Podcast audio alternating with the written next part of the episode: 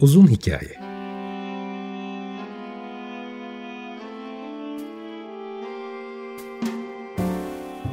Hazırlayan ve sunan Muzaffer Çorlu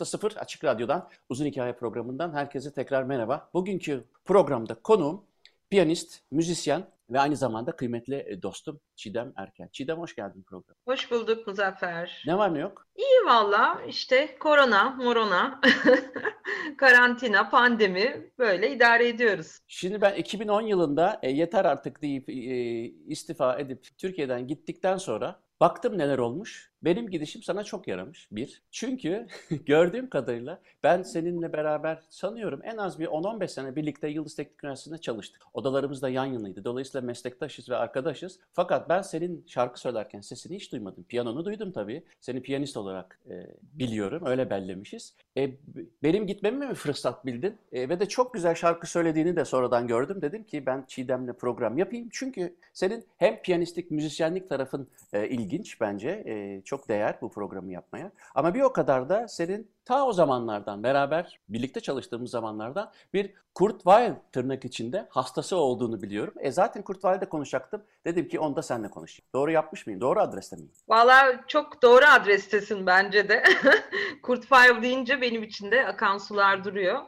Ee, yani sadece Kurt Weill değil, Brecht'in çalıştığı bütün müzisyenleri çok yakından takip ettim. Ee, yani yakından takip ettim derken tabii ki çalışmalarını inceleme anlamında benim için çok özel bir besteci Kurt Weill bu anlamda. Şimdi Kurt Weill'a istersen programın ilerleyen dakikalarda gelelim. Önce sana gelelim. Sen e, Ankara'da Devlet Konservatuvarı'nda değil mi? Yanlış bilmiyorum. E, piyano eğitimi evet. tamamladıktan sonra e, işte beraber Yıldız Teknik Üniversitesi'ndeki hala sen orada e, görev yapıyorsun. Sanırım doçenttin en son bıraktığımda e, devam ediyor herhalde akademik kariyeri. Ben e, yardımcı doçentim. Şimdi ha, yardımcı doçent. yeni adıyla doktor öğretim üyesi Doktor oldu öğretim üyesi. Peki e, piyanoya devam ediyorsun fakat şu şeyi anlasana nereden çıktı? Vallahi bak ben diyorum ya senin yan odanda e, çalışmış birisi olarak hiç bir gün böyle kalkıp da şarkı söyleyeceksin sonra da güzel albümler besteler yapacaksın. Aklımın ucundan geçmezdi. Dinleyince, dinleyince de dedim ki e, geç bile kalmışsın hakikaten e, çok da güzel e, sesin de güzelmiş.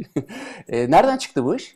Teşekkür ederim. Ya aslında şöyle ben şarkı yazmaya çok küçük yaşlarda başladım. Daha Ankara Devlet Konservatuvarı'nda öğrenciyken bu biraz benim için böyle e, piyano odasında çalışırken o e, çalışma aralarında e, verilmiş e, böyle küçük bir nefes gibiydi. Hani şey yaptığım zaman çok çalışıyorduk tabii yani sen de biliyorsun ki bir konservatuvarın piyano bölümünde okumak, o 10 yıl süren eğitim e, biraz da böyle bir piyano odasında kapalı tek başına geçirilen çok uzun saatler demek. Yani bir günde en az 6 bazen 10, 12, 14 saat çalıştığımı bilirim ben konservatuvarda okurken. E, dolayısıyla çok e, içine kapalı bir hayatımız vardı ve ben de küçük yaşlardan beri şiire çok çok büyük bir merakım vardı. Çok şiir okuyordum. Hatta işte 15-16 yaşındayken şiir yazmaya başlamıştım. E, fakat sonradan e, birdenbire bunu piyano başında o bir şarkı yazma haline döndü. Yani o gençlik e, mutluluğu, e, üzüntüsü, küçük flörtler, e, hayatı, doğayı, her şeyi yeniden keşfetme halleri derken ben kendimi sürekli şarkı yazarken bulmaya başladım. Ee, aslında e, işte seninle birlikte çalıştığımız zamanlarda da daha hiçbirini yayınlamamıştım ama benim e, o sırada şarkı defterimde 70-80 tane şarkı vardı. Ben onları yazıyordum. O sadece arkadaşlarım biliyordu. İşte evde arkadaşlarıma, arkadaş toplantılarında falan söylediğim şeylerdi onlar. E, fakat işte bir dönem bu bu sosyal medyanın hayatımıza girmesiyle yani o dönem internet dediğimiz şeyin aracın hayatımıza girmesiyle ve işte My MySpace ve benzeri sitelerle bunları e, küçük küçük paylaşabilme imkanı doğdu bütün müzisyenlere. Ve e, benim de MySpace'te e, paylaştığım şarkılar çok ilgi gördü. Gerçekten çok ilgi gördü. O dönemin e, sosyal medya paylaşım şeylerine göre çok yüksek rakamlar vardı benim MySpace dinlenmelerimde. E, oradan hem benim dikkatimi çekti diyeyim hem başkalarının da dikkatini çekti. Hadi artık Çiğdem sen ne zaman bunları bir albüm yapacaksın ve paylaşacaksın diyenler çok oldu. Hem müzik eleştirmeni arkadaşlarımdan hem çevredeki dostlarımdan. Böyle böyle başladı. Hani zaten vardı evde kendi kendime söylüyordum. Ee, biraz da böyle piyano biliyorsun biraz ağır oturaklı bir enstrüman ve piyanist olmak da öyle bir şey olduğu için çok fazla karıştırmamıştım. Önce akademik hayatı bitirmek istemiştim. Yani işte yüksek lisans yaptım, doktora yaptım. Ee, onları da çok erken yaşlarda yaptım. Ee, hani hepsi bir arada iyi olmaz diye düşünerekten bu şarkıları hep biraz öteliyordum. İşte zamanı geldi diyelim. 2011'de ilk albümümü yayınladım. Yani ta konservatuar yıllarında lisans öğrencisiyken bile yani ya da belki de daha önceden aslında bu tarz şarkı denemeleri ya da besteciliği yapıyordun yani öyle mi? Tabii tabii yapıyordum. Zaten e, şöyle söyleyeyim işte o zaman e, böyle küçük küçük şeyler de yapıyorduk. Maceralara atılıyorduk. İşte bir Erevizyon'a katılma maceramız var mesela. Bir kere tabii hiçbir şekilde başarıyla sonuçlanmamıştı ama çok gençtik. Ee, işte daha sonra birazcık daha şey yapınca iki tane profesyonel albümde yer aldı iki tane şarkım. Daha ben Ankara'dayken yine o sırada yüksek lisans yaparken. Dediğim gibi şarkılar hep vardı ama onları kendim e, söylemeyi hiçbir zaman düşünmemiştim bir defa. Hmm. Hani başkalarına veririm falan gibi bir düşünce vardı kafamda. Sonra yine işte çevremden e, hani bu işin içinde olan sektörde olan insanlardan ya sen ne yapıyorsun bu şarkıları mutlaka kendin söyle senin sesinden çok güzel bunlar diyerek beni ikna ettiler ve öyle öyle bu fikre alıştım. Sonra işte bir grup Çiğdem Erken Grup diye bir grup kurduk. Hatta sevgili Cem Tuncer, Cem'i de iyi tanıyorsun. Evet, Cem, Cem'in e, şeyinde yardımlarıyla bir Çiğdem Erken Grup kurduk ve e, sahnede söylemeye başladım. Sonra da yavaş yavaş ilk albümümü tamamladım. Zaten e, Ada Müzik'ten çıktı ilk albümüm. Çok e, iyi bir şirket ve hani alternatif müzik adına da çok doğru bir şirket olduğu için e, güzel duyuldu ve gerisi de iyi geldi açıkçası. Şimdi ben bakıyorum da Ada Müzik'ten evet 2011'de e, Kız Kafasını çıkarmışsın. Sonra İstanbul Kızı var 2 yıl sonra 2013'te. 2015'te gene Columbia Sony Music'ten e, Manita var. E, sonra iki tane film müzikleri değil mi? Çağan Irmak'tan Benim Adım Feridun e, ve Bizi Hatırla diye. Onlardaki rolün ne? Çünkü bu albümlerde e, senin bestelerinde var ama senin de galiba performansın da var. Yanlış mı e, görüyorum? Ee, şimdi şöyle ikisinde de Benim Adım Feridun ve Bizi Hatırla bütün müzikler bana ait. Tamam. Ee, orada kullanılan müzikler. Ee, işte orada e, şarkı söyleyen konuklar var. Ee, işte Halil Sezai'nin seslendirdiği şarkılar var mesela Benim Adım Feridun'da. Hı hı. Ee, orada benim yine Kız Kafası albümümden bir şarkı da var. Bizi Hatırla'da da yine e, aslında filmde olmayan, daha doğrusu filmde bir e, oyuncunun e, sahnesinde var olan bir şarkıyı ben daha sonra soundtrack için kaydettim ve e, onu da soundtrack içinde kullanmak istedim. E, ben çünkü soundtrackleri şey gibi düşünmüyorum yani hani ya işte film için bir şeyler yapmıştık hadi onları arka arkaya koyalım bundan soundtrack olsun. Soundtrack benim için öyle bir şey değil. Hani bir yönetmenle bir film üzerine çalışmaya başladığım andan itibaren e, ben evde bir sürü şey yazıyorum, bir sürü şey yapıyorum. E, onları da genel olarak bu soundtracklerin içinde değerlendirmeye, kullanmaya çalışıyorum. Bu soundtrackle ilgili e, müzik ve film ilişkisini iki program önce e, Zülfü Livaneli'ydi konu. Onunla beraber Hı-hı. konuştuğumuzda da e, belki o, bütün bunlar bu arada YouTube'da var. Hani daha önceki programlar, bugünkü programı da hem Spotify'da hem YouTube'da podcast olarak dinleyebilirsiniz. Orada da e, bu soruyu sordum. Şimdi benim e, ilgi alanlarımdan bir tanesi de soundtrack. Zira işte biliyorsun yani beyin ve müzik doktoram da o alanda olduğu için bir görselin e, nasıl değişik algılanabildiği yani mevcut işitsel uyaranla müzik dediğimiz fondaki ses de diyebiliriz. Bu illa müzik olmak zorunda değil ama insan aynı sahneye başka bakıyor. Sonuçta müziğin katkısı sadece bir katkı boyutunda değil aynı zamanda işte Tarantino'nun Coen kardeşlerin sıklıkla yaptığı gibi aslında mevcut görseli tamamen bambaşka hatta zıttını e, hissettiren müzikler var, yapılıyor ya da efektler yapılıyor. Şimdi sen bu işlerin içinde birisi olarak e, konu gene e, Kurt Weill'e gelmeden önce biraz orayı açalım istiyorum. Sen ne düşünüyorsun? Mesela soundtrack senin ilgini çekiyor mu? Ya bestesi, beste yapan soundtrack bestecisi olarak da soruyorum sana. Ya ben tabii ki çok düşkünüm sahne müziğine. E, biliyorsun tiyatro müzisyeniyim aynı zamanda. Hı. Aslında aynı zamanda değil, neredeyse ilk şapkam o diyebiliriz. E, işte Türkiye'de bugüne kadar Ee, şu an artık 70'e yaklaşmıştır sayısı. Tiyatro oyununa müzik yaptım. Kimisinde piyanistim, birçoğunda besteci olarak yer aldım. Ee, müzik direktörlüğü yapıyorum. Dolayısıyla sahne müziğine e, çok derinlemesine bakma, üzerine çok çalışma e, şansım oldu. E, işte televizyon dizi müzikleri de yaptım. E, işte sevgili Çağan'la iki, onun iki filminin müziğini yapma şansım da oldu. Yani çok e, bir defa senin söylediğin gibi çok çok güçlü bir enstrüman müzik. Yani tabii ki diğerleri de güçlü. E, tabii ki işte e, dekor da güçlü, kostüm de güçlü, ışık da güçlü, hepsi güçlü. Fakat dediğin gibi müzik bir sahneyi baştan aşağı değiştirebilir. Yani olduğundan e, çok farklı bir hale getirebilir. Bu yüzden de çok dikkatli kullanılması gereken bir araç.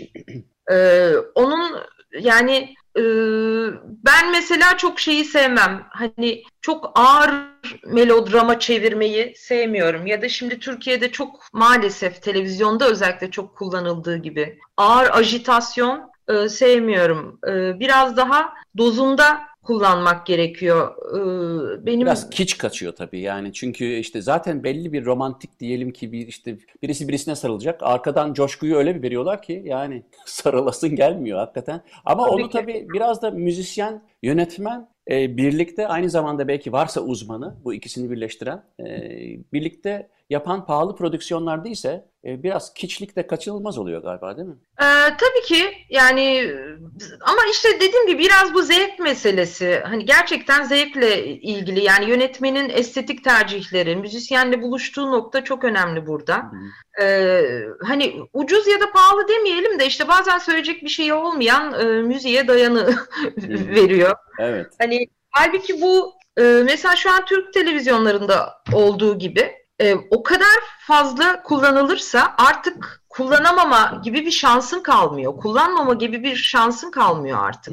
Yani bak mesela Brecht'in buna dair çok güzel bir saptaması vardır. Ee, yani diyor ki bir e, sahneyi bir müzikle olduğundan bambaşka gösterebilirsiniz. Çok hızlı bir sahneyi yavaşlatabilirsiniz, yavaş bir sahneyi hızlandırabilirsiniz. Fakat bunu yaparken çok dikkatli olmanız gerekir diyor. Çünkü eğer bir sahnede müziği haddinden fazla kullanırsanız, e, gereğinden fazla diyeyim daha doğrusu orada had şey oldu belki, gereğinden fazla kullanırsanız e, bir sonraki sahnede e, bu sefer seyirci çok büyük bir boşluğa düşebilir diyor. Bir sonraki sahne de bu sefer olduğundan daha yavaş gelebilir, daha hızlı gelebilir. Yani müzik sizin sadece kullandığınız sahneyi değil bir sonraki sahnenizi de etkiler. E, yani müziğin e, bu gücünü e, ne kadar e, yerinde kullanırsan o kadar etkili olur. Tabii şimdi Brecht'i konuşacağız biraz, e, gireceğiz oraya. Çünkü gerçekten de müzik üzerine söyledikleri e, hele e, sahne ve müziği birleştiren her şey için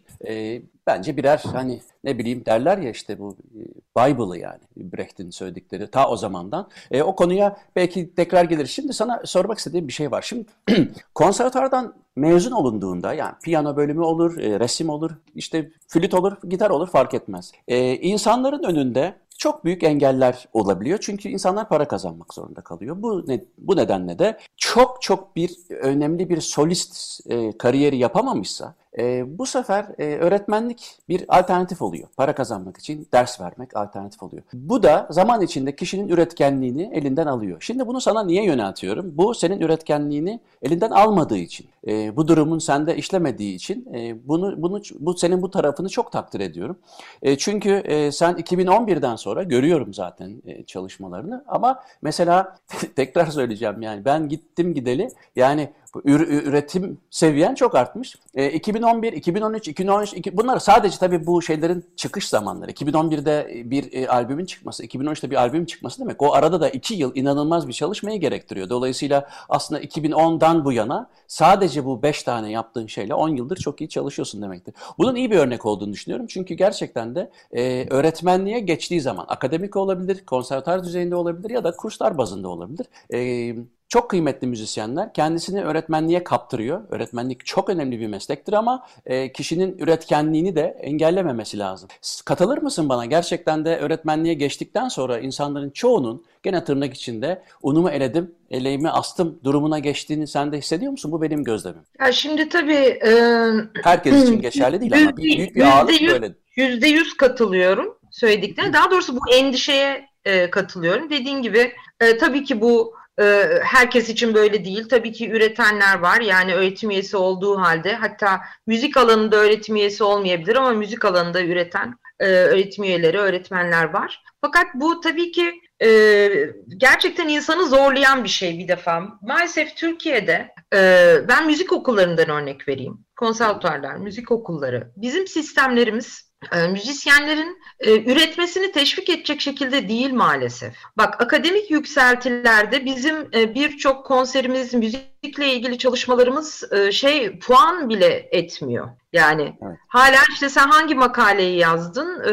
bununla ilgili makale yazamadığı için e, yükselemeyen bir sürü e, müzisyen var. Çünkü hayatı boyunca müzisyenlik yapmış, müziği biliyor, konservatuarlarda okumuş e, ve dolayısıyla o kişiye sen hani şey desen ya bak Çaykovski keman konçertosunu çalman lazım profesör olmak istiyorsan ya da bu ayarda bir konçertoyu çalman lazım. O seve seve e, doğru bulacak bunu. Fakat hala işte akademik yükseltiler ve belli şeyler e, genel geçer diğer bölümlerle aynı e, şeyde eritildiği için, aynı potada eritildiği için e, dolayısıyla bir defa böyle bir engel var. E, benim yani çok da şey yapmak istemiyorum ama e, çok takdir görmediğini düşünüyorum üretimin kurumlar içerisinde. E, dolayısıyla takdir demek teşvik demektir. Yani insanlar teşvik edilmediği zaman e, bu işten uzaklaşabiliyorlar. Hani ben e, çok büyük bir aşkla başladım bu işe. Hep hayatım boyunca bir defa tiyatro müzisyeni olmam beni çok canlı tuttu. Hep tiyatrodaydım. Hiç tiyatrodan hiç ayrılmadım diyebilirim. Yani ben sen onu da hatırlarsın. Üniversitede çalıştığım yıllar boyunca benim her yıl muhakkak bir tane iki tane projem vardı. Ee, yazmayı, çizmeyi, çalmayı hiçbir zaman bırakmadım. Ama e, bu herkes benim gibi olacak diye bir şart yok yani. Biraz gerçekten çevrenin sana o teşviği, e, o takdiri vermesi gerektiğini düşünüyorum. Bununla ilgili bir sıkıntı yaşanıyor bence. Şimdi tabii ben de İstanbul'dayken, Yıldız Teknik Üniversitesi'ndeyken böyle bir durum vardı gerçekten. Benim e, müzisyen tarafımla beraber e, bilim insanı tarafım olduğu için bana tabii dokunmuyordu ama sadece e, hayatı boyunca müzik yapmış birisine e, hadi yükselmek için e, şimdi bir tane de bilimsel makale yaz demek. E, hayatı boyunca fizik dalında çalışmış birisine tamam güzel ama yardım doçent olmak istiyorsan bir de şu Oboa sonatının ikinci bölümünü çalarsan çok şık olur. Komik kaçıyor değil mi şimdi yani bu ne Paris bu ne Sauerkraut ama e, Türkiye'de bazı üniversitelerde böyle şeyler oluverdi. Dolayısıyla sana katılıyorum. E, sen de şimdi... E, bir de şöyle bir şey var çok affedersin lafını yok, kestim. Lütfen. Şöyle bir şey var. Şimdi biliyorsun bizim işimiz usta çırak işi. Yani senin e, üniversitede öğrencilerine biraz da rol model olmalısın. E, seni e, biraz da gıptayla bakmalı Anladın mı? Yani biz de hep öyle olduk. Birilerini e, büyütece aldık, onlara imrendik, e, onlar gibi olmak istedik, kendimize rol modeller bulduk. E, şimdi diyelim ki ben e, bir makale yazdığım zaman benim bir öğrencim o kadar heyecanlanmıyor bununla. Ama benim albümüm çıktığı zaman hepsinin gözleri parlıyor. Onlar da içlerinden düşünüyorlar. Ha ben hem akademik kariyer yapabilirim ve bir yandan da Çiğdem Hoca gibi işte albüm yayınlayabilirim. Hala sahnede faal olabilirim. Yani bu bence iyi de bir örnek teşkil ediyor öğrencilerle aramızda. Çünkü şimdi artık sene 2020 çocuklar çok bambaşka bakıyorlar olaylara. Gerçekten çok e, yeni yepyeni ve bambaşka bir jenerasyon. Onların e, görmek istedikleri rol modeller çok canlı kanlı. Yani sen ona hayatında hiçbir şey yapmadıysan ama arkadaş şunu şöyle yapacaksın falan filan deyince o içinden ya Çiğdem Hoca da ne anlar diye düşünebilir. Ama benim için düşünmüyorlar çünkü e, diyorum ama bakın ben yapıyorum oldu işte görüyorsunuz gibi üretimlerimden örnek verebiliyorum. Bu bence büyük bir artı sağlıyor bana. Peki e, bu albümlerindeki kız kafası, İstanbul kızı, kız kız kız, kız aşağı kız yukarı neden öyle? Ya e, şöyle aslında ilk albümdeki şarkılarımda gerçekten hala da öyle bence. Tam bir kız kafasıyla yazılmış şarkılardı onlar. E işte nedir oradaki, o kız kafası? Oradaki kız Bunu bir erkeğe anlatabilir misin? e, tamamen duygusal olarak e, e, kastediyorum oradaki kız kafasını. Yoksa işte e, çocuk e, ya da işte uçarı ya da sonradan Bazılarının kullandığı gibi işte aklı sadece makyaja, ojeye bilmem neye e, işleyen e, kötü, negatif anlamda kullananlar da oldu çünkü o şekilde değil de daha uçarı bir anlamda kullananlar da oldu. E, ya ben orada biraz e, kadın kalbini, kadın duyarlılığını, e, kadınların e, aşık olma, sevme, sadakat biçimleri biraz farklı oluyor. E, bunu kesinlikle bir tartışma çıkarma adına söylemiyorum. Yani daha güzel oluyor, daha iyi oluyor, daha çok seviyor anlamında değil ama tamamen farklı oluyor. Başka bir dünyadan, başka bir gözden bakıyoruz bence biz aşka, hayata. Hı hı. Ee, yani bu çok normal bir e, yapısal e, şey, farklılık kadın ve erkek arasında o kadar fark var ki. Yani anatomik olarak zaten o kadar çok fark var ki mümkün değil yani bir kadın beyninin ve erkek beyninin aynı şekilde işlemesi mümkün değil zaten. bu soruyu şöyle e, Buket Uzuner'e sorduğumda o onunla beraber kız neşesini konuşmuştuk. Çünkü o ondan duymuştum ilk. E, o çok iyi argümente etmişti onu, çok iyi e, anlatmıştı. E, erkeklerin e, neşesini ortaya koymak için çok engeli var. Yani kendini tuttuğu işte toplumsal, tarihsel sebeplerle böyle erkek kendini öyle kolay kolay ifade edemez. Burnundan kıl aldırmamak zor, durumunda olduğu için çok zorlukları var zavallı erkeklerin. Ama kadın yani o kız neşesi o, o rahatlığını anlatmıştı bir yerde. Dolayısıyla senin albümün de ilk albümün kız kafası görünce dedim ben buradan bir bağlantı kurarım ama hakikaten düşündüğüm gibiymiş. Evet. Yani e, pozitif perspektiften kız kafasından bahsediyor.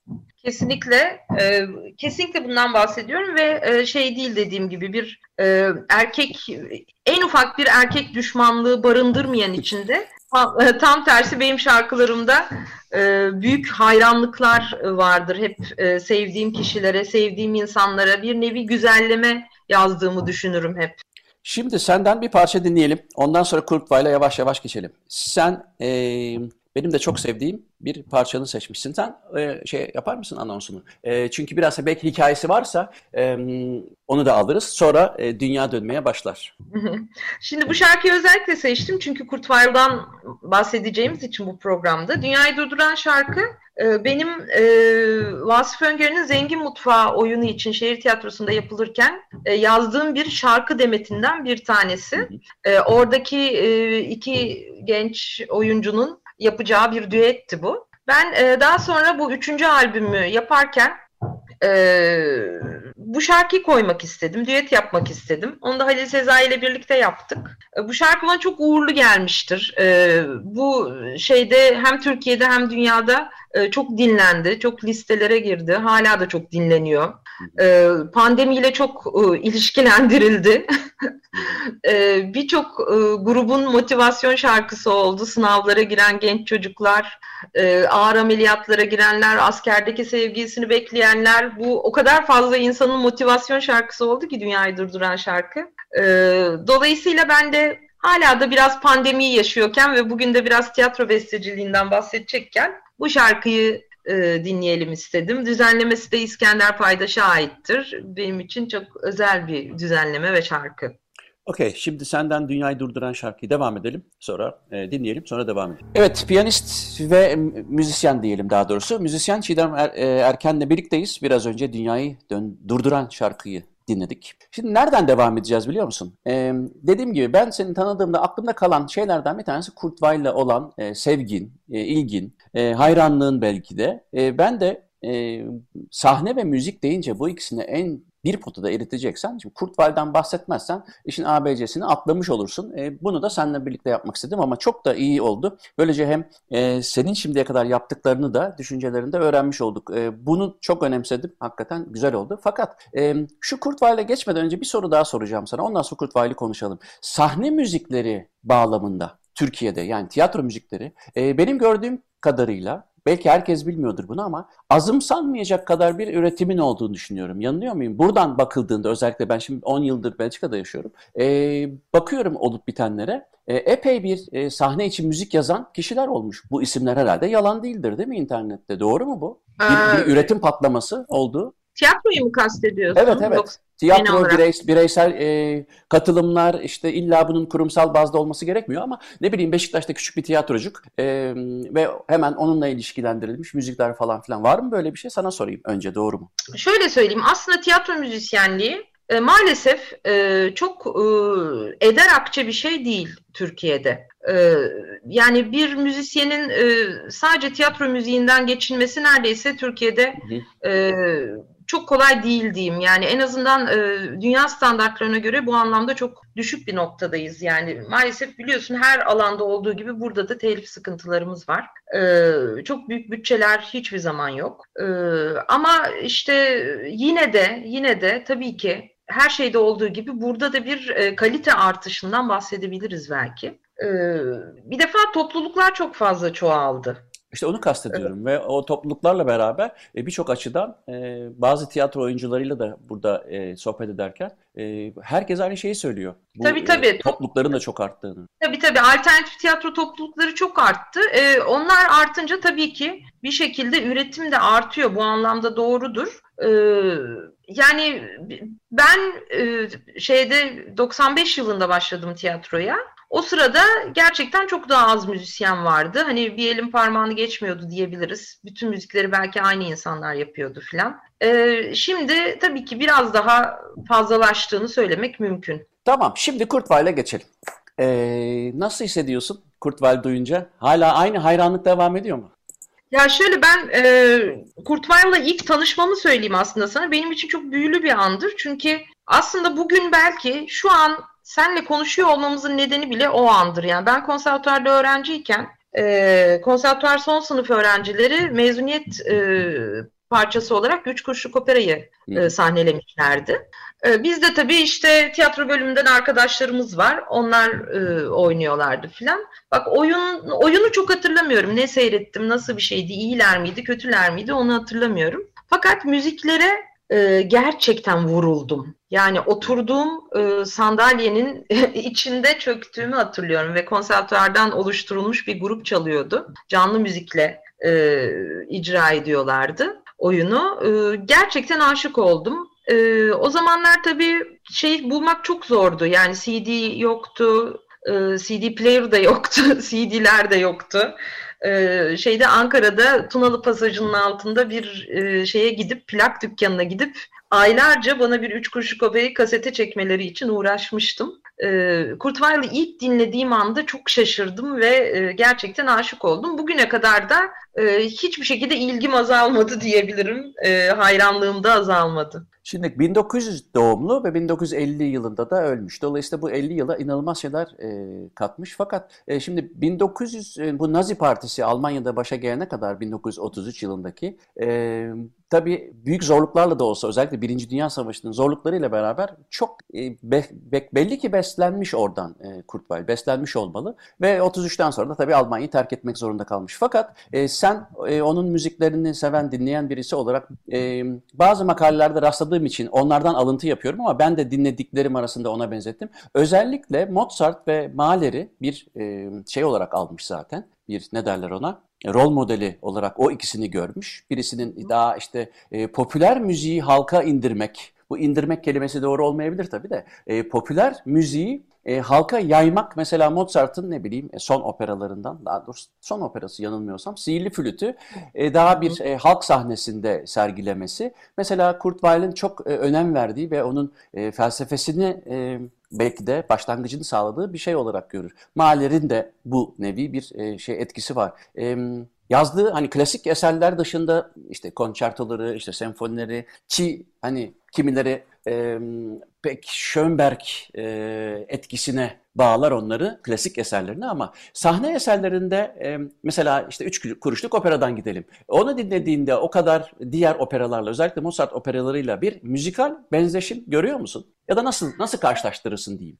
Şimdi şöyle söyleyeyim aslında tabii ki Kurt Weill deyince şimdi Kurt Weill'ın tabii ki çok fazla eseri var biliyorsun. Çok tabii, çok tabii. fazla eseri var. Yani işte operaları var, müzikalleri var, keman e, senfonileri var, işte cello sonadı var, keman konçertosu var, e, o, o da müziği eserleri var, piyano vokal şeyle yani Çuvaroğlu var. Gerçekten şu an burada programın şeyi yetmez. Çok fazla eseri var. Çok çok üretken e, bir besteci. Gerçekten çok üretken bir besteci. Yani bu kadar kısa sürede 25 yıl civarındaki bir sürede bu kadar fazla şey yazmış olması müthiş ve ben hala bu konuda da çok üzülürüm. Ee, inan Türkiye'de o kadar tanınmıyor hala şu an. E, Kurt Weill'ı işte müzisyenler tanıyor, meraklıları tanıyor. E, müzikle gerçekten ilgilenen çok çok e, profesyonel diyebileceğimiz artık dinleyiciler tanınıyor, tanıyor. Onlar da bazı eserlerini tanıyorlar. E, fakat e, yani belli bir yaştan sonra e, Brecht'le tanıştıktan sonra Kurt Weill'in müziğinde tabii ki büyük bir değişim olmuş. E, Brecht'le birbirlerinden çok etkilenmişler. Evet. E, dolayısıyla e, yani Kurt Weill'in müziğinden bahsederken e, Brecht'i şey yapmak, dışın Brecht'in dışında bahsetmek neredeyse imkansız gibi bir şey. Çünkü e, bu dediğin gibi özellikle e, daha önce yazdıkları bir şey de var ama özellikle Üç Kuruşluk Opera yani 1928'de sahnelenmiş Üç Kuruşluk Opera. Baktığın zaman e, Kurt Weill daha o sırada 28 yaşında yani. Düşünebiliyor musun? Üç Kuruşluk Opera bir başyapıt ve e, Kurt Weill o sırada 28 yaşında. E, Brecht'le birbirlerine e, aralarında müthiş bir uyum oluşmuş bir defa. Yani e, Brecht'in e, özellikle Marksist anlayışını, analizlerini kendi e, müziğindeki e, klasik ve romantik etkileri kazımak adına kullanmış. E, hatta giderek e, şöyle söyleyeyim yani işte Mozart'ın operalarını da gerçekten örnek almışlar kendilerine. Bunu Mozart'ın operalarında da bir halka e, ulaşan bir e, şey olduğu için, damar olduğu için. E, çünkü e, Brecht'in ve Weill'in tek amacı e, halka yakın olmak. E, dolayısıyla e, Weil Brecht'le yaptığı bu çalışmalardan sonra e, klasik e, müzik şeylerini, formlarını diyeyim biraz reddetmiş. Yani daha anlaşılır temalar, daha anlaşılır armoniler, e, daha e, fazla şey anlatan, seyirciyi e, gerekirse endişelendiren, düşündüren, e, kesinlikle uyuşturan değil, uyandıran bir e, tür ortaya koymak istemişler. E, ve bunun, bunun içinde bundan yani yola çıkabilecekleri en yakın örnek opera ve operetler. E, dolayısıyla çok normal Mozart'la böyle bir bağlantı kurulması. Şimdi tabii e, sen öyle bir saatte bana öyle bir müzik attın ki bak bunu çalalım diye. Ben duymamıştım onu. Hemen tabii direkt e, Bavyera buğday birasını bana e, bu saatte açtırtacaktın yani. Ama dinleyenler de bak kesin öyle hissedecek yani artık Rize çayı mı içer kim ne içerse. Ama gerçekten müthiş bir kayıt e, ve ben bu yaşıma geldim. İlk defa duydum sağ olasın. Çok ilginç. Ee, o da Brecht ve Weil'in buluşmasına geçmeden önce, e, biraz daha belki derinleştirmeden önce o müziği dinleyelim. Kaç yılı e, kaydı o biliyor musun? Die Moritat von Maki Mesa, e, herhalde Türkçe'ye şey, e, ee, bıçak, e, bıçak Meki'nin Nasıl Türkçe çevirdin mi? Sustalı, sustalı Mekin Moritatı. Ha, sustalı Mekin Moritatı şey gibi. Tekerleme gibi. Okey. Peki bu kayıt ne zaman ne, ne zamana ait dinleyeceğimiz? Ee, şimdi ona bakmam lazım. Yüzde yüz hatırlamıyorum ama, ama belli ki 40'lar benim bildiğim kadarıyla e, yani ilk defa bir e, şeyi bütün üç kuşluk operayı kaydedelim diye stüdyoya girdikleri bir dönemde yapılmış bir şey. E, kayıt esnasında hani diğer şarkıların kaydından sonra bir de Brecht'le böyle bir anı kaydı alınmış. E, yanlış hatırlamıyorsam bu şekildeydi. Harika. Çok, Şimdi Sustalı e, Mac'in Moritat'ı değil, Moritat von e, Maki Mesa'yı dinleyelim ama e, Kurt Weill'in müziği fakat söyleyen de Bertolt Brecht'in ta kendisi. Evet.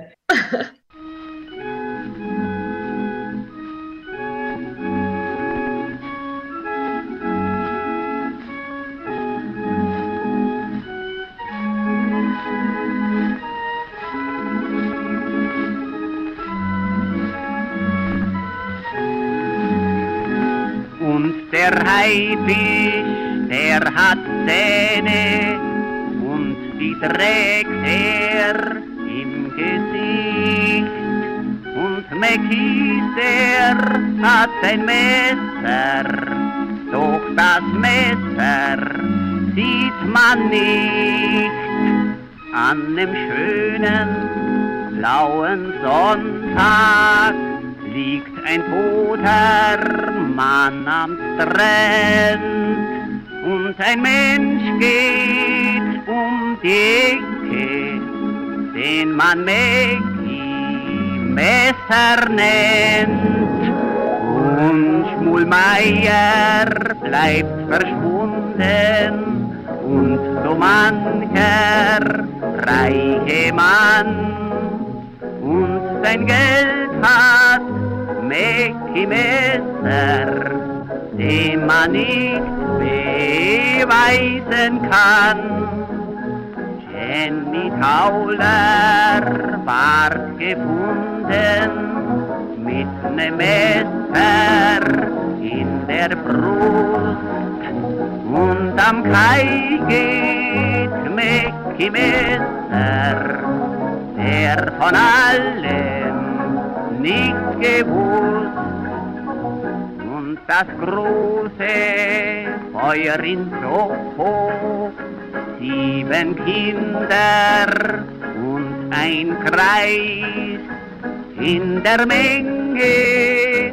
Mäcki Messer, den man nicht fragt und der nicht weiß und die minderjährige Witwe, deren Namen jeder weiß, wachte auf und war geschändet. Mäcki, welches war dein Preis? Wachte auf und war geschändet. Mecki-Belkes, dein Preis.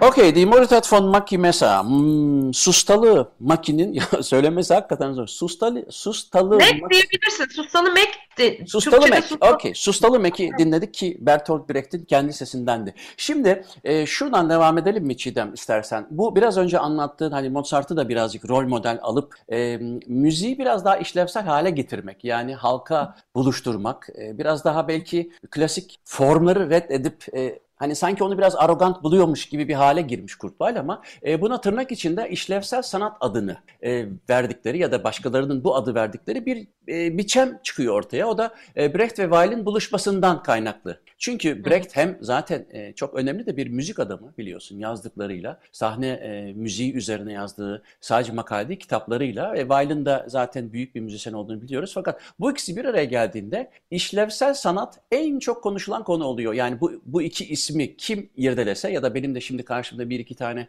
makale var bu ikisini irdeleyen daha çok bunu görüyoruz. E, ne dersin? Gerçekten e, bu başarıldı mı? Mesela şimdi Leonard Bernstein'in müziklerine de bakacak olursak ev Kurt Weill'in e, etkisini görüyoruz artık. Demek ki e, çok ciddi bir özellikle Broadway'e inanılmaz bir e, etkisi olmuş müzisyenden bahsediyoruz. Bu taşlar yerine oturdu mu gerçekten? Büyük bir şeyi trigger etti mi Brecht-Weil buluşması? İşlevine ulaştı mı bu işlevsel sanat felsefesi sence? yüzde yüz e, ulaştığını düşünüyorum. Bir defa e, bu e, epik tiyatrodaki müzik kullanımı, bu yani Brecht'in şey yaptığı bu müzikli oyun biçimi bir defa şu an bütün dünyada uygulanan e, bir biçim. E, bu tamamen e, Brecht'in kendi çalışmalarıyla e, e, sadece biliyorsun Kurt Weill'la değil işte Hans Eisler ve Paul Dessau da var. Tabii, Onlarla tabii. da çok fazla e, şey üretmişler. E, bu biçime e, gerçekten sağlam bir e, zemine oturtmuşlar. E, şimdi bir defa Muzaffer bu adamlar iki tane savaş görmüş adamlar. Bu çok Yani. çok önemli. Yani toplumsal e, şey e, endişe, toplumsal bilinç çok yüksek. Ve Almanya'dalar, üstelik Hitler Almanya'sında e, yaşama gibi bir e, şanssızlıkları olmuşlar. Tamamen sosyalist görüşlü kişiler olarak. Kurt Weill biraz daha az belki e, bir Hans Eisler, bir Brecht kadar ağır politik olmasa da yine, yine de bir e, aynı zorlukları yaşamış ve aynı şekilde sosyalist görüşlere sahip ee, ve e, kesinlikle bir müddet sonra Kurt Weill e, müzisyenin politik olması gerektiğini yani e, ve de hatta üretimin de politik olması gerektiğini çok şey yapmış. Yani Amerika yıllarına kadar özellikle e, Bre- özellikle Brecht'in de etkisiyle tabii çok fazla e, böyle bir e, şeye girmişler, anlayışa girmişler ve de o fonksiyonel e, müzik tabii ki sadece kendileri için değil e, işte savaş sırasında yaşayan halka, o savaşın ağırlığını, üzüntülerini, depresyonunu yaşayan halka e, moral vermek için de çok e, kullanılmış. Yani müziğin daha fonksiyonel,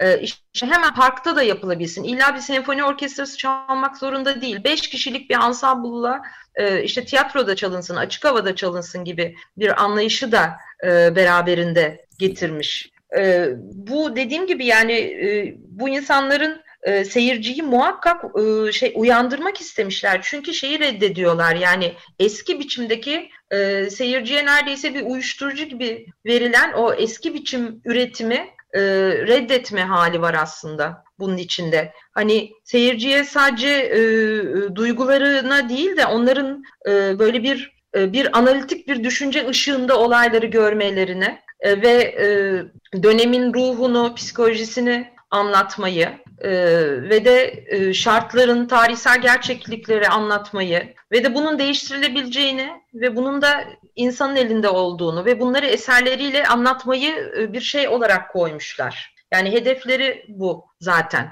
Ee, ve de ben bunun çok başarıldığını düşünüyorum. Hem o dönemde çok başarıldığını düşünüyorum. Ee, hem de şu an Kurt Weill hala e, bu kadar fazla yani dinleniyorsa, bu kadar fazla e, şarkıları dilden dile e, dolaşıyorsa yani da, bundan daha büyük başarı olamaz diye düşünüyorum. Bak bugün senle e, şey yapacağız diye şöyle bir not aldım. Kimleri hatırlıyorum Kurt Weill'ın şarkılarını söyleyen. Zaten biliyorsun karısı e, çok kendi Lot, ünlü... Lotta değil mi? Evet. Zaten o e, ne, e, Sustalı Mek'i e, o çok güzel söylüyor değil mi?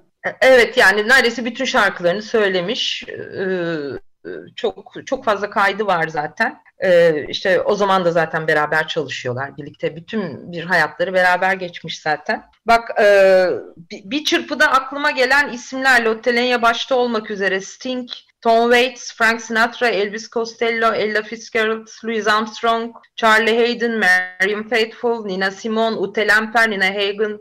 Yani bak The Doors bile söyledi biliyorsun evet, McDonald'da. Evet. Nick Cave, e, opera sanatçıları birçok yüzlerce binlerce opera sanatçısı. Robbie Williams, Bobby Darin. Başka yani Pet Shop Boys'un bile bir e, şeyi var yani. Kurt Weill, e, Brecht şarkısı söylemişliği var. Hani gerçekten hem kendi dönemlerinde hem e, daha e, sonraki dönemlerde e, belki de e, Kurt Weill'ın müziği içinde o dönem e, gelen Amerikan vari bir sound da olduğu için ta Üç Kuş Opera'dan başlamak üzere böyle bir sound'u da kendi müziğin içine kattığı için olsa gerek çok fazla karşılığını bulmuş yeniden yorumlama adına. Şimdi tabii özellikle klasik e, diye tabir edilen besteciler yani işte senfoni, oda müziği, opera, konçerto, sonat formunda eser besteleyen besteciler e, büyük kitlelere ulaşamıyor. Buradan tabii şu yanlış anlaşılmasın. Popüler olmak adına işini ucuzlatanlardan bahsetmiyorum asla. E, fakat e, Kurt Weill gibi kişiler e, yaptıkları müzikle biraz da o biraz önce bahsettiğimiz felsefeyle birlikte e, işlevsel müzik ya da işte fonksiyonel müzik, işlevsel sanat nasıl is- isimlendiriliyorsa e, ondan ötürü aslında e, iyi müziği daha geniş kitlelere duyurmuş oluyorlar. Yani daha fazla kişi iyi müzik nedir, kötü müzik nedir e, bununla muhatap olduğu için aslında müziğin e, topyekün bir kalitesinde yükselmeye yol açıyorlar. Şimdi mesela o üç kuruşluk operada tabii orada başka bir Victorian e, dönem tasviri var ama e, şimdi Victorian dönemi deyince tamam bu belki endüstri devrimiyle beraber Charles Darwin'ler, Charles Dickens'ların dönemi. Fakat e, müzik biraz daha ağır romantik e, döneminde etkisiyle iyi müzik yani klasik bestecilerin yaptığı iyi müzikler e, bir kitleye hitap eder oldu ve halk müzikten iyicene koptu. Artık sadece sokak müzisyenlerinden ne duyuyorlarsa gibi bir duruma geldi. Ta ki onu işte e, 21. yüzyılın başında caz değiştirecekti biraz vesaire vesaire. Ama e, Kurt Weill'in yaptığı aslında e, abartıyor muyum sen ne olur düzelt yanlış düşünüyorsam. İşte o inanılmaz köprüyü kurabilmek ve o köprüyü biraz önce de anlattığım üzere kurdu ki e, nefis müzikaller var artık. Yani e, tamam o milyonlarca kişinin beğeniyor, alıyor olması e, genelde aklına getirir. Çok der de çokluk orada üretim düşer ya. E, hiç de öyle değil. Gerçekten de nefis şeyler yapıyor. On milyonlarca insan e, buna sahip oluyor ve bir o kadar da kaliteli. E, bu da bence çok başarılı bir sonuç. Öyle değil mi? Kesinlikle, kesinlikle dediğim gibi e, çok e, iyi bir yapı taşı Kurt Weill yani müzikallerin oluşması döneminde. E, zaten Üç Kuruşluk Opera biliyorsun Kurt Weill'in müzikleri Broadway'de de çok büyük başarı sağlıyor o dönem. Müthiş. Ee, döneminde evet. Sadece sonrasında. Tabii tabii. Tabii tabii. Sonrasında değil. Daha o dönem onlar yaşarlarken e, çok büyük bir e, şey sağlıyor. E, fakat o dönem e, Broadway'de çok e, uzun müddet ve e, uzun bir sayıda sahneleniyor. E, yani e, biliyorsun Amerikalı e, müzisyenlerle de e, ortaklıkları var. Sonra Broadway e, şeyinde de çok e, tekrar başarılı oluyor. Kurt Weill'ın bir de bir e, böyle bir Amerika dönemi var. O dönemde yazdığı müzikalleri var. O dönemde yazdığı çok ünlü şarkıları var. Mesela September Songs gibi e, bugün e, birçok caz şarkıcısının artık standartlar arasına girmiş gerçekten şarkıları var Kurt Weill'ın. Tabii Ee, Louis Armstrong özellikle değil mi? O, e, en son onu dinledim burada e, çalar mıyız diye. E, hangisiydi o? Şimdi hatırlamıyorum. E, fakat artık caz klasikleri olarak yani klasikler arasında. Caz standartlar Tabii. arasında pardon. tabii standartlara girmiş vaziyette. Yani e, birazcık dediğim gibi şeyin etkisi olmuş mudur? Yani Kurt Weill daha Almanya'da e, üretimini sürdürürken bu Amerika'dan gelen seslere kapılmış. Yani o sırada çünkü Amerika'dan işte işte foxtrotlar, caz orkestraları, salon orkestraları yani cazın e, yavaş yavaş e, şeye çıkmış olması şahlanmaya başlamış olmasından etkilenmiş. Üç Kuşluk Opera'da bu Amerikan müziğinin etkisini görüyorsun. E, dolayısıyla e, sonradan e, Amerika'da sürgünde bulunduğu dönemlerde de belki bu kadar başarılı olmalarının nedeni de bir parça bu olmuş olabilir. Çünkü hani e, tamamen klasik bir eğitim almış olmasına rağmen biliyorsun Humperdink'in öğrencisi e, tamamen klasik bir şey iyi bir piyano öğretmeniymiş. Hatta e, yüzyılın çok büyük piyanisti Claudio Arao Kurt Weill'ın piyano öğrencilerinden, solfej öğrencilerinden bir tanesiymiş. E, bütün bu e, klasik e, birikimine rağmen işte o dönem gerçekten Schönberg'e şuna buna duyduğu bütün hayranlığa rağmen ve de çok popülermiş biliyor musun aslında bu e, Üç Kuşluk Opera'dan önce de yani 1927-1933 yılları arasında Kurt Weill'ın çok çok popüler olduğu söyleniyor. Yani şöyle bir şey okumuştum. O dönemdeki popülerliği ancak Hindemit'le e, şey yapılabilirdi, e, mukayese edilebilirdi diye. Hindemith de biliyorsun çok büyük besteci. E, onun E, o şeyle e, Brecht'le olan bir, aynı yıllarda 1927 20-27 yıllar arasında da e, hatta Baden-Baden'de Brecht'le beraber bu yeni müzik festivaline Hindemith'le katılıyor. Yani öyle bir Evet. öyle bir müzikal scene'den bahsediyoruz ki bir tarafta Kurt Weill, bir tarafta Eisler, bir tarafta Hindemith, bir tarafta Bertolt Brecht. O üçgenin, dörtgenin içerisinde de yine Kurt Weill aslında Hindemith'e göre bile çok önemli bir müzisyen. Ta- e, Tabii tabii. Yani gerçekten inanılmaz bir e, o sırada müzisyen skalası var. Schönberg yani Schönberg de çok yakınlarında bu arada. Schönberg de Eisler'in hocası. E,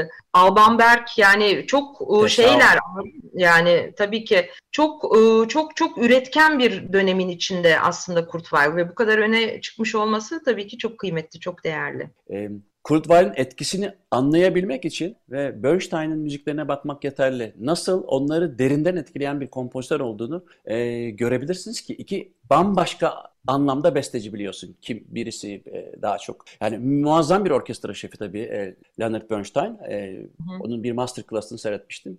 Fakat bunun yanında e, yani çok iyi bir e, besteci. E, fakat Alban Berg'le ikisini asla bir potaya koyamazsın besteciliği açısından. İki farklı dünyadır. Fakat iki farklı dünyanın predominant bestecisi aynı aynı şekilde ikisinin de Kurt Weill. Dolayısıyla hakikaten önemini anlatmak bit- anlatmakla bitmez. Ama program bitiyor işte böyle cart diye maalesef. Ee, başka bir programda tekrar görüşürüz. Ee, Çiğdem çok teşekkür ederim katıldığın için.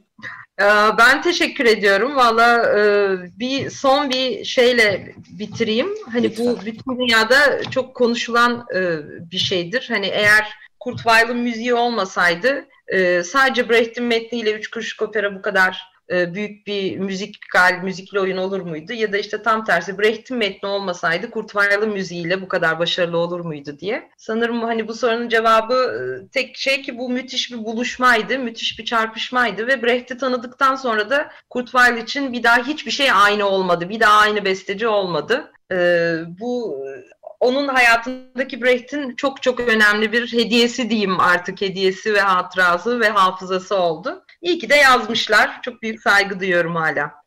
Evet bu şekilde bitirelim. Bugünkü konuğum Çiğdem Erkendi ve kendisinin hem birazcık şarkısını dinlemiş olduk. Ee, sevdiği şarkılarından birini dinledik. Hem de e, Kurt Weill'ı e, bir müzisyenle konuşmanın da keyifli olduğunu düşünüyorum. Umarım siz de keyif almışsınızdır. Bana ulaşmak için Muzaffer Coğlu Gmail adresine e, yazabilirsiniz ya da Muzaffer Coğlu Twitter account'undan takip etmeniz mümkün. Program podcastları Spotify ve YouTube'da da yayınlanıyor. Haftaya görüşürüz. Hepinize günaydın.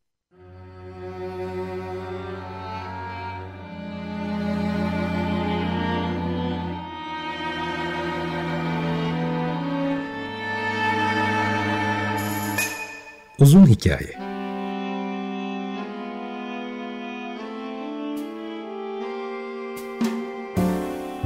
Hazırlayan ve sunan Muzaffer Çorlu